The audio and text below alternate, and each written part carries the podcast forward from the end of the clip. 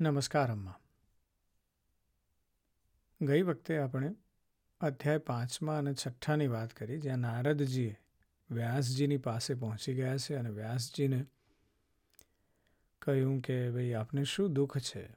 શેનો અસંતોષ છે? અને વ્યાસજી એમની વ્યથા રજૂ કરી અને પછી નારદજીએ પોતાની જીવનકથા વ્યાસજીને કરી. અને પછી ફાઇનલ વાત, અંતિમ વાત એ કરી કે, વ્યાસજી, તમે ભગવાન, અત્યાર સુધી જ્ઞાનની ખૂબ વાત કરી છે, પણ ભગવાનની લીલા અને અવતરણોની વાત કરી નથી. એનાથી ભક્તિ માર્ગની જે દ્રષ્ટિ છે, એને સજાવી નથી. એટલે એ કરો. ભગવાનની લીલા અને અવતરણની વાર્તા કરો. એટલે સૌનકજી અને એ બધા આપણા યજ્ઞમાં બેઠા છે અને સુતજીને પાછા પૂછે છે કે, હે સુતજી, તો આ સર્વશક્તિમાન વ્યાસ ભગવાને નારદજીનો અભિપ્રાય તો સાંભળી લીધો, પણ નારદજી તો હવે ચાલ્યા ગયા છે. પછી વ્યાસજીએ શું કર્યું? એટલે સુતજી કહે છે કે, બ્રહ્મ નદી સરસ્વતીના પશ્ચિમ કાંઠા પાસે સમ્યપ્રાસ નામનો એક આશ્રમ છે. ત્યાં ઘણા યજ્ઞો થતા જ રહે છે. ત્યાં જ વ્યાસજીનો પોતાનો પણ આશ્રમ છે. અને એ આશ્રમમાં બેસીને તેમણે આચમન કર્યું અને સ્વયં પોતાના મનને સમાહિત કર્યું. અને એ વખતે વ્યાસજીએ ભક્તિયોગ વડે પોતાના મનને પૂર્ણપણે એકાગ્ર અને નિર્મળ કરીને આદિપુરુષ પરમાત્માને જોયા. અને એ સમયે તેમના આશ્રયે રહેલી માયાને પણ જોઈ અહીંયા બહુ એક નાનકડી પણ બહુ સુંદર વાત કરી છે કે આ જ માયાથી મોહિત થઈને આપણો જીવ ત્રણેય ગુણોથી અતીત હોવા છતાં પણ પોતાને ત્રિગુણાત્મક માની લે છે અને આ માન્યતાને કારણે જન્મ મરણરૂપી બંધનમાં પડે છે. એટલે કે મોક્ષ થવો હોય તો માયા જવી જોઈએ. કોઈ પણ પ્રકારની માયા લાગી કે ચૂકી ગયા. મોક્ષ ગયો હાથમાંથી. કોઈ પણ પ્રકારની માયા. માયા ધનની નથી, માયા માત્ર શરીરની નથી. કોઈ પણ પ્રકારની માયા લાગી તો ગયા. અને આ બહુ મહત્વનું છે. એટલે કે વ્યાસજીએ જ્યારે એકાગ્ર અને નિર્મળ થઈ ગયા ત્યારે એ ભક્તિયોગ દ્વારા પરમાત્માને જોઈ શક્યા, પણ એની સાથે માયાને પણ જોઈને પછી એ માયાને અલગ કરવાનું જોઈ શક્યા. આપણે આગળ એક વાત કરી હતી કે જ્યારે સુખદેવજી ચાલ્યા જઈ રહ્યા છે જંગલમાં અને નદી પાસે પેલી સ્ત્રીઓ સ્નાન કરી રહી છે, સુખદેવજીને જોઈને કશું કરતી નથી, પણ વ્યાસજીને જોઈને વસ્ત્રો વીંટાળી લીધા, એની વાત અહીંયા પાછી થઈ. કે તમારી અંદર હજી પણ કંઈક માયા રહી છે? એ જો માયા નહીં હશે, કોઈ પણ પ્રકારની વ્યાસજીની અંદર પ્રોબ્લી પુત્ર પ્રેમની માયા ખૂબ હતી. તો એ માયા જે છે, એ જ્યારે તમને જકડી રાખે ત્યારે મોક્ષ શક્ય નથી. ઇવન તમે જ્ઞાની હો. એટલે કે આ બહુ એક ઇન્ટરેસ્ટિંગ વાત છે કે જ્ઞાન તમને લર્નિંગ તમને અનલર્નિંગ સુધી લઈ જાય ને, ત્યારે મોક્ષ થાય. જાણવાનું છે, જાણવાની પરિશ એકદમ પીક ઉપર પહોંચી જવાનું છે. અગ્રિમ પંક્તિ ઉપર પહોંચી જવાનું છે અને ત્યાં પછી બધું છોડી દેવાનું છે. અનલર્ન કરવાનું છે. અને એવું થાય ત્યારે ભક્તિ યોગ સદાય. એટલે વ્યાસજીએ તો આ જાણી લીધું છે હવે. અને એમને હવે ધ્યાન થઈ ગયું છે કે અનર્થોનું શમનનું સાક્ષાત સાધન છે ભગવાનનો ભક્તિયોગ. એટલે વ્યાસજીએ એ સમજાવવા માટે ભાગવતની રચના કરી, શ્રીમદ ભાગવતની રચના કરી. એના શ્રવણ માત્રથી પુરુષોત્તમ ભગવાન શ્રી કૃષ્ણ પ્રત્યે પ્રેમમય ભક્તિ થઈ જાય અને એનાથી જીવનો શોક, મોહ અને ભય નષ્ટ પામે. અને આ જ્યારે શ્રીમદ ભાગવતની રચના થઈ, એટલે એમણે એ સુખદેવજીને ભણાવી. તો સૌનકજી જે ઋષિ છે આપણા, એમને આશ્ચર્ય થયું. એમણે પૂછ્યું કે, સુખદેવજી તો નિવૃત્તિ પરાયણ છે, એ તો માત્ર પોતાના આત્મામાં રચ રચ્યા પચ્યા રહે છે. એ તો માત્ર એમના આત્મામાં જ રમણ કરે છે, એમને કોઈ વસ્તુની અપેક્ષા નથી. તો પછી એમણે આ વિશાળ ગ્રંથનું અધ્યયન શું કરવા કર્યું? એટલે સુતજી કહે છે કે જે લોકો નિરંતર આત્મામાં જ રમણ કરે છે અને સદા ભગવાનનું મનન ચિંતન કરે છે, તેવા જ્ઞાનીઓ પણ ભગવાનની ભક્તિ કરતા જ રહે છે. કારણ કે ભગવાનના ગુણ એવા મધુર છે કે એને મેગ્નેટની જેમ ખેંચે એ લોકોને. પ્યોરિટી પ્યોરિટીની તરફ ખેંચાય. અને સુખદેવજી તો ભગવાનના ભક્તોના અત્યંત પ્રિય છે અને સ્વયં ભગવાન વેદવ્યાસના પુત્ર છે. એટલે ભગવાનના ગુણોએ તેમના હૃદયને પોતાની તરફ ખેંચી લીધું અને એટલે એમણે આ વિશાળ ગ્રંથનું અધ્યયન કર્યું. અને સુખદેવજીએ પછી એ વાર્તાનો વિસ્તાર કર્યો બધાને, એ બધાની જોડે પ્રચલિત કરી પોતાની જ વાણીમાં. અહીંયાથી આપણી એકચ્યુઅલમાં સ્ટોરી શરૂ થાય છે. અત્યાર સુધી ભાગવતે આપણને ભાગવત સાંભળવાની વિધિ કહી. ભાગવત કેમ સાંભળવું? ભાગવત કેવી રીતે સાંભળવું? નિષ્ઠા, ભક્તિ અને એ જોડાઈ જાય પછી જ જ્ઞાન અને વૈરાગ્ય બને. અને એ બધું ભેગું થાય તો મોક્ષ તરફ જવાની પરિસ્થિતિ બને. અને માયા ને મોહ ને ભેદ બધા છૂટતા જાય, લોભ છૂટતો જાય. એની વાત ચાલુ થઈ છે. એટલે ભગવાનની આ વેદવ્યાસની રચિત ઘટના રચના જે છે, એની હવે ચર્ચા શરૂ થાય છે અહીંયાથી. એટલે હવે સુતજી કહે છે કે, હે સૌનકજી, હવે હું રાજશ્રી પરીક્ષિતના જન્મ, કર્મ અને મોક્ષની તથા પાંડવોના સ્વર્ગારોહણની કથા કહું છું. કારણ કે એમાંથી જ ભગવાન શ્રી કૃષ્ણની અનેક કથાઓનો ઉદય થાય છે. યાદ રાખો રિમેમ્બર કે વ્યાસજીએ રિમેમ્બર વ્યાસજી જ મહાભારતના રચયિતા છે, વ્યાસજી જ શ્રીમદ ભાગવતના રચયિતા છે. હવે વ્યાસજીની પરિસ્થિતિ એવી છે કે મહાભારત આટલું સુંદર રચી દીધું છે. અને નારદજી આવીને કીધું કે મહાભારત ઇનફ નથી. કંઈક નવું કરવું પડશે. એટલે વ્યાસજી એક રચયિતા શું વિચારે? તો રચયિતાને થાય કે હું કોઈક બ્રિજ બનાવું.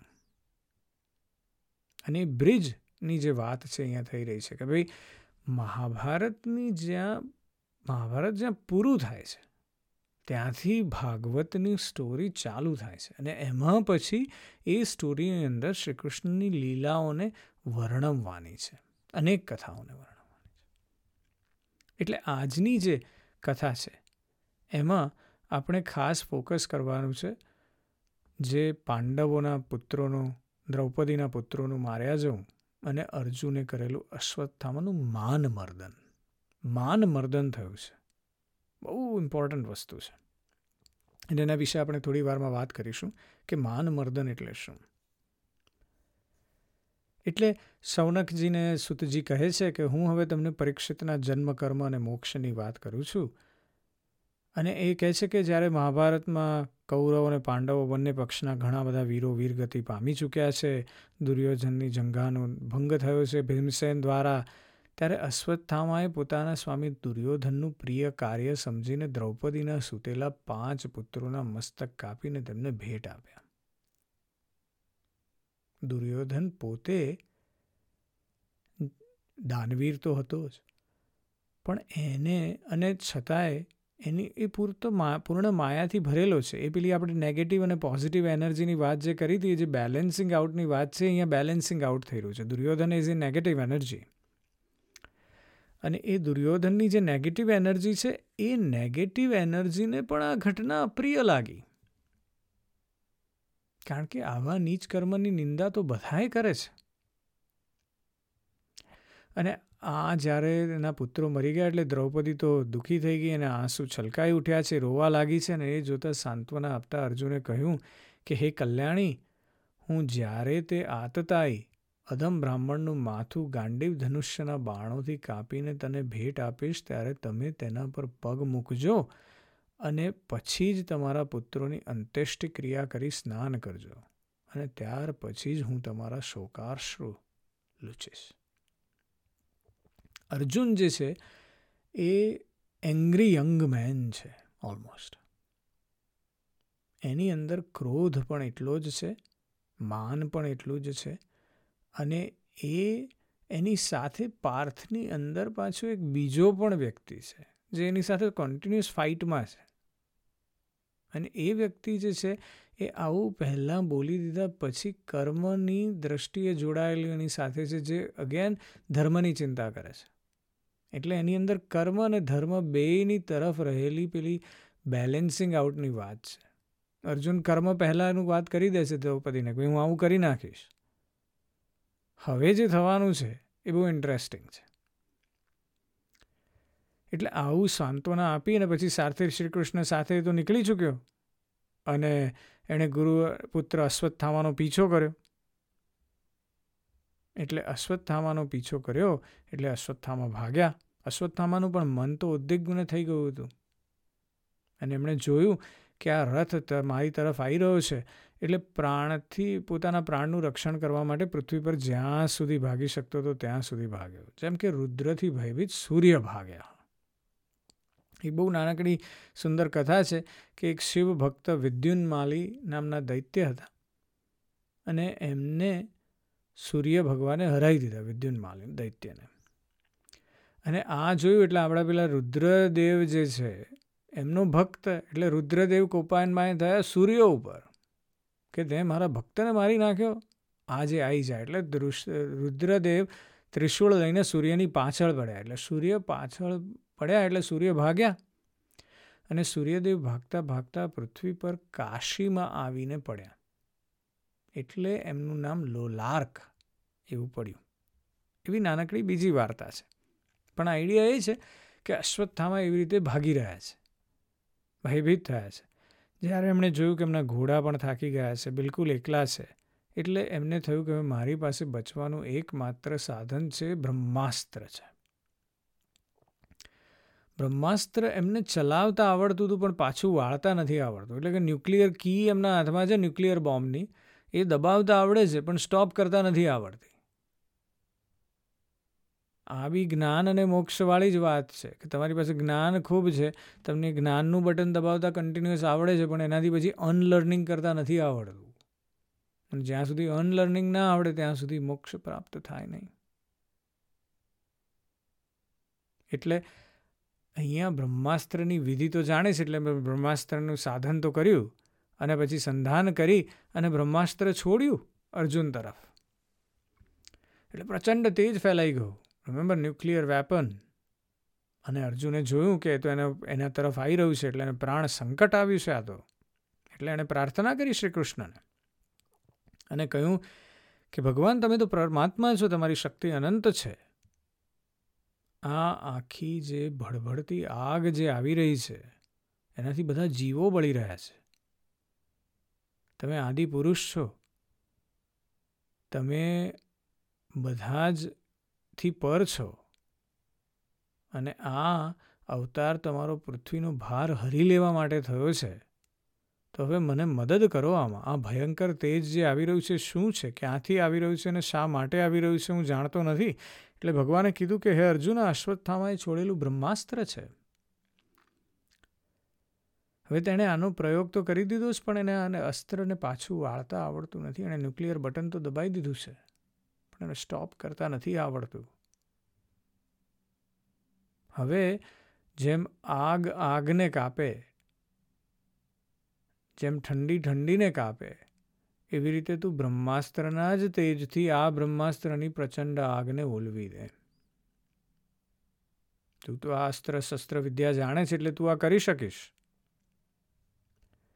એટલે સુતજી કહે છે કે અર્જુન આ સાંભળી અને એણે પણ બ્રહ્માસ્ત્રનું સંધાન કર્યું અને સામે બ્રહ્માસ્ત્રની સામે એણે પણ બ્રહ્માસ્ત્ર છોડ્યું, ન્યુક્લિયરની સામે એણે પણ ન્યુક્લિયર છોડ્યું. હવે બે ન્યુક્લિયર વેપન એકબીજા સાથે ભેગા થાય એટલે તો પ્રલય જ રચાવાનો છે. એટલે એ જેવા ટકરાયા, એટલે આખા પૃથ્વી અને આકાશમાં એનું તેજ ફેલાઈ ગયું અને ચારે તરફ વધવા માંડ્યું. આ પ્રચંડ જ્વાળાઓથી પ્રજા બળવા માંડી. એમને થયું કે આ પ્રલય આવી જ ગયો છે. હવે આ અગ્નિથી પ્રજાનો નાશ થતા જોઈ અને ભગવાનની અનુમતિથી અર્જુને બંને અસ્ત્રોને પછી પાછા વાળ્યા. અર્જુન આનાથી તો ખૂબ ક્રોધિત થયેલો છે અને એમાં પાછું આવું ન્યુક્લિયર થયું. એટલે એ તો એકદમ વધારે ક્રોધિત છે. આંખ લાલ લાલ થઈ ગઈ છે. એણે તરત જ ઝપટ મારી અને અશ્વત્થામાને પકડી લીધો અને દોરડાથી જાણે કોઈ પશુને બાંધતા એવી રીતે બાંધી દીધો. અને પછી બળપૂર્વક એને છાવણી તરફ લઈ ગયો અને ત્યારે ભગવાને પાછું કોપિત થઈને અર્જુનને કહ્યું કે, હે અર્જુન, આ અધમ બ્રાહ્મણને છોડવાનું ઠીક નથી. તેને તો મારી જ નાખ. તેણે રાત્રે સૂતેલા નિરપરાધ બાળકોની હત્યા કરી છે. અને અહીંયા ભગવાન શ્રી કૃષ્ણ કહે છે કે, ધર્મને જાણનારા મનુષ્યો અસાવધાન ધૂની, ગાંડા, સુતેલ, બાળક, સ્ત્રી વિવેક જ્ઞાન શૂન્ય, શરણાગત, રથહીન અને ભયભીત શત્રુને ક્યારેય હણતા નથી. એટલે કે જે વ્યક્તિ તૈયાર નથી ને એની જોડે કોઈ યુદ્ધ કરવાનું નહીં. આ ધર્મ.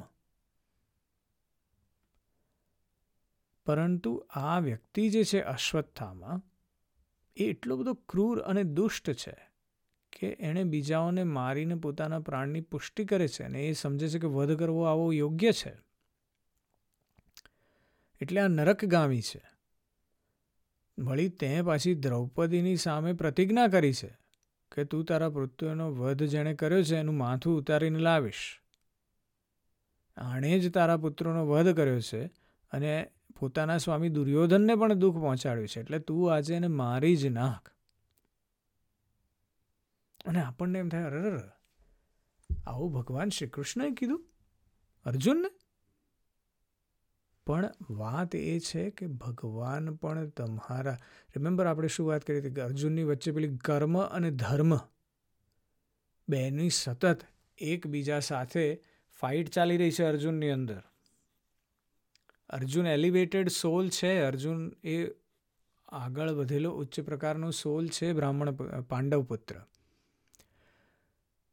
પણ એ હજી કમ્પ્લીટ નથી. એટલે ભગવાન એની પરીક્ષા કરવી જ રહી. એટલે ભગવાન એને કહે છે કે, ભાઈ તું એને મારી જ નાખ. એને કારણ શું આપે છે કે ભાઈ તે એણે છે ને અધર્મ કર્યું છે. અને પાછું એને અધર્મ, એણે એના સ્વામીને પણ અરુચિકર એવું અધર્મ કર્યું છે. જેનો સ્વામી પણ ખૂબ જ અધર્મી હતો, એને પણ અધર્મ લાગે એવું એણે અધર્મ કર્યું છે. અને તે તો પાછી પ્રતિજ્ઞા કરી છે. એટલે આજે એને મારી જ નાખ. પણ અર્જુનને એ સમયે પાછું પેલી ધર્મની જે પ્રતીતિ થાય છે. અને અર્જુન કહે છે કે મારા હૃદયમાં અંદરથી ભલે એણે મારા પુત્રોની હત્યા કરી હોય, છતાંય મારા ગુરુપુત્રને મારે મારવો નથી. એટલે એ પરીક્ષામાંથી ઉત્તીર્ણ થયા અને અર્જુન સારથી શ્રીકૃષ્ણ સાથે પાછા યુદ્ધ છાવણીમાં પહોંચ્યા ત્યાં એમણે અશ્વત્થામાને દ્રૌપદીને સોંપી દીધું. દ્રૌપદીએ જોયું કે અશ્વત્થામાને પશુની જેમ બાંધીને લાવવામાં આવ્યો છે. આ જોયા પછી ઇવન આવું નિંદિત કર્મ કર્મ કરવા કર્યા કર્યા હોવા છતાં પણ એનું મુખ નમી ગયું. અને આ જોઈને અનિષ્ટ કરનારા ગુરુપુત્રને આ પ્રમાણે અપમાનિત જોઈને દ્રૌપદી દયાથી ભરાઈ ઉઠી. એણે અશ્વત્થામાને નમસ્કાર કર્યા. ગુરુપુત્ર છે આ તો. અને સતી સ્ત્રીએ કીધું કે આને છોડી દો, કારણ કે આ બ્રાહ્મણ છે અને આપણા અતિ પૂજનીય છે. અને જેમની કૃપાથી તમે પાંડવોને રહસ્ય સહિત બધી ધનુર્વિદ્યાઓનું અને પ્રયોગનું તથા ઉપ, ઉપસંહાર સહિત સમસ્ત શાસ્ત્રોનું જ્ઞાન થયું છે, એવા તમારા આચાર્ય દ્રોણ જ પોતાના પુત્રના રૂપમાં તમારી સામે ઊભા છે. અને એમના પત્ની શ્રી આચાર્ય દ્રોણના પત્ની શ્રી કૃપી, એ પોતાની વીર પુત્રની મમતાને લીધે જ હજી પતિનું અનુગમન કરી શક્યા નથી. એમણે સતીત્વ પ્રાપ્ત નથી કર્યું. એ હજી જીવતા છે. એટલે ગુરુવંશની રોજ પૂજા અને વંદના જ કરવી જોઈએ અને એટલા માટે એમને વ્યથા પહોંચાડવી એ આપણા માટે યોગ્ય કાર્ય નથી. હું અહીંયા મારા બાળકોના દુઃખથી રડી રહી છું. બાળકોના મૃત્યુ થવાથી. પણ આવી પ્રતીતિ મારે પેલા પ્રતિવ્રતા ગૌતમી એટલે કે કૃપી છે ને, એમને નથી કરાવી. અને છેલ્લે દ્રૌપદી કહે છે કે જે ઉચ્છૃંખલ રાજાઓ પોતાના કુકુત્રથી બ્રાહ્મણ કુળને કોપિત કરે છે. તે કોપિત બ્રાહ્મણ કુળ તે રાજાઓને પરિવાર સહિત શોકાગ્નિમાં નાખીને તત્કાળ ભસ્મ કરી દે છે. દ્રુપદ અને દ્રોણની વાર્તા જે રામાયણ મહાભારતમાં છે એ આપણી જાણમાં જ છે. એક ગાય માટે દ્રોણે, દ્રોણને ના પાડી દેવામાં આવી કે ભાઈ આપણે તો એવી વાત થઈ હતી પેલા વનમાં જ્યારે આપણે ગુરુકુળમાં હતા ત્યારે દ્રોણ અને દ્રૌપદ વચ્ચે. તો કે હવે એ તો બાળક બાળક સમયની વાત છે. એવી દ્રુપદે કહી દીધું અને અપમાન કર્યું દ્રોણનું. અને દ્રોણના અપમાનના લીધે દ્રોણ, દ્રોણના અપમાન કર્યાથી દ્રુપદને કેટલું ભોગવવું પડ્યું. એ આખી મહાભારતની સુંદર ઘટના છે. સાઈડ સ્ટોરી પણ બહુ ઇમ્પોર્ટન્ટ સાઈડ સાઈડ સ્ટોરી છે. એટલે સુતજી પાછા કહે છે કે હે શૌનકાદી ઋષિઓ, દ્રૌપદીની જે વાત છે ધર્મ અને ન્યાયને અનુકૂળ છે? એમાં કપટ નહોતું, કરુણા હતી, સમતા હતી. અને યુધિષ્ઠિર, રાજા યુધિષ્ઠિરે આ શ્રેષ્ઠ વચનોનું અભિનંદન કર્યું. અને પછી બધાએ જે નકુલ ને સહદેવ, સાત્યકી અને ભગવાન શ્રી કૃષ્ણ અને બીજા જે પણ ત્યાં હતા, એ બધાએ દ્રૌપદીની વાતનું સમર્થન કર્યું. આ સમયે ભીમસેન ક્રોધિત થઈ ગયા. એમણે કીધું કે જેણે સૂતેલા બાળકોને ન તો પોતાના માટે અને ન તો પોતાના સ્વામીને માટે પણ વ્યર્થ મારી નાખ્યા. તેનો તો વધ જ કરવો ઉત્તમ છે. અને આવું સાંભળ્યું એટલે ભગવાન શ્રી કૃષ્ણ મંદ મંદ હસ્યા અને એમણે કીધું, એક સુંદર વાત અર્જુનને કરી. અને આ વાત જે છે એ પાછી પેલી ઇમ્બેલેન્સીસની વાત છે. કહે છે કે બ્રાહ્મણ પતિત હોય તો પણ તેનો વધ ન કરવો જોઈએ. અને આતતાઈને તો મારી જ નાખવો જોઈએ. આ બે વાતો મેં તો શાસ્ત્રોમાં કહેલી છે, તો મારી બંને આજ્ઞાઓનું પાલન કર. આવું અર્જુનને કીધું. અને તે દ્રૌપદીને સાંત્વના આપી હતી અર્જુન ત્યારે તે કીધું તું, પ્રતિજ્ઞા કરી હતી, એને પણ સત્ય કર. અને સાથે સાથે ભીમસેન અને દ્રૌપદી અને મને જે પ્રિય હોય તે પણ કર. કેટલું બધું. કોમ્પ્લેક્સિટીની અંદર કોમ્પ્લેક્સિટી કે ભાઈ બ્રાહ્મણનો વધ ના કરવો. ગમે તેવો હોય તો પણ. પતિત હોય તો પણ એનો વધ કરવો નહીં, એવું શાસ્ત્રોમાં લખ્યું છે મેં. ભગવાન કહે છે.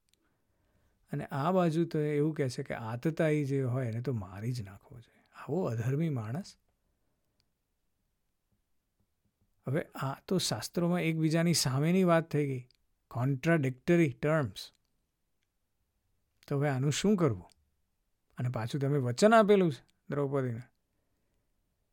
એટલે આ બધી કોમ્પ્લેક્સિટીમાંથી અર્જુનની પરીક્ષા છે આ.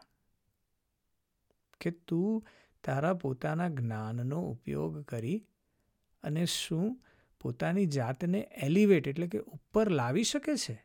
તું આ બધા અર્થને સમજી શકે છે? હું અહીંયા આવી કોમ્પ્લેક્સિટી આવી બધી કોન્ટ્રાડિક્ટરી મેં વાત કરી છે શાસ્ત્રોમાં. તો એ શાસ્ત્રોનું અમલ તું કેવી રીતે કરીશ? એટલે અર્જુન હૃદયની વાત સમજી ગયો ભગવાનની અને તરત જ તેણે તલવારથી અશ્વત્થામાના માથાનો મણી અને વાળ ઉતારી લીધા. બાળકોની હત્યા કરવાથી અશ્વત્થામાં શ્રીહીન તો પહેલેથી જ થઈ ગયો હતો, પણ હવે મણી અને બ્રહ્મતેજથી પણ રહિત થઈ ગયો. ચોટલી જતી રહી. એટલે હવે બ્રહ્મતેજ પણ નથી રહ્યું. અને પછી એને દોરડું નું બંધન ખોલી નાખ્યું અર્જુને અને છાવણીમાંથી કાઢી મૂક્યો. એટલે સુતજી કહે છે કે મુંડન કરવું, ધન છીનવી લેવું અને સ્થાનથી બહાર કાઢી મૂકવું આ જ અધમ બ્રાહ્મણનો વધ છે. બ્રાહ્મણનું મુંડન કરવું ધન છીનવી લેવું અને સ્થાનથી બહાર કાઢી મૂકવું. તેમના માટે આનાથી જુદું શારીરિક વધનું વિધાન નથી. અને આ એટલે કે એને જ્ઞાનમાંથી તમે એનું જ્ઞાન હડપી લીધું. હવે એની અંદર કશું રહ્યું નથી. ખોખલું થઈ ગયું. શરીર જ રહ્યું બસ. અને આ બધું થયા એટલે અશ્વત્થામાં તો હવે બસ જતા રહ્યા છે અને હજી જે પોતાનો શોક છે એ તો રહેવાનો જ છે. એટલે પુત્રોના મૃત્યુથી દ્રૌપદી અને પાંડવો હજી પણ શોકાતુર છે અને એ છે, છેલ્લે એમણે પોતાના મૃત ભાઈ અને બંધુઓનો અગ્નિદાહ કરી અને અંત્યેષ્ટિ ક્રિયા કરી અને અહીંયા આપણે સાતમો અધ્યાય સમાપ્ત કરીએ. વાત આપણે આજે બહુ ઇન્ટરેસ્ટિંગ કરી છે. કેટલીક નાની નાની પણ સુંદર વાતો છે. કે સૌથી પહેલાં આપણે વાત કરી કે વ્યાસજીને હવે નારદજીએ કામ સોંપી દીધું છે કે ભાઈ તમે ભગવાનની લીલાઓનું વર્ણન કરો, નહીં તો મેળ નહીં ખાય. એટલે વ્યાસજી એ શું કર્યું? સ્માર્ટ માણસ છે એકદમ, જ્ઞાનથી ભરપૂર છે. એટલે એમણે સમજી લીધી આખી ઘટના કે મારે ભક્તિ યોગ તો સાધવો પડશે. હવે ભક્તિ યોગ સાધ્યો તો એની સાથે એમને યાદ પણ આવ્યું કે માયા પણ આવશે. તો માયાને સમજવી રહી પહેલાં તો. અને પછી એમણે વિચાર્યું કે હવે આ માયાને સમજવા માટે મારે ભક્તિ યોગ તરફ લઈ જવા માટે કેવી રીતે એક આખી વાર્તાની રચના કરવી? પણ મહાવાર્તા મહાભારત તો બની ચૂકી છે. તો મહાભારતનો જ્યાંથી અંત થાય છે, ત્યાંથી આપણે પાછું શરૂ કર્યું છે. એટલે અહીંયા આપણે આજે પૂરું કરીએ. જય શ્રી કૃષ્ણ.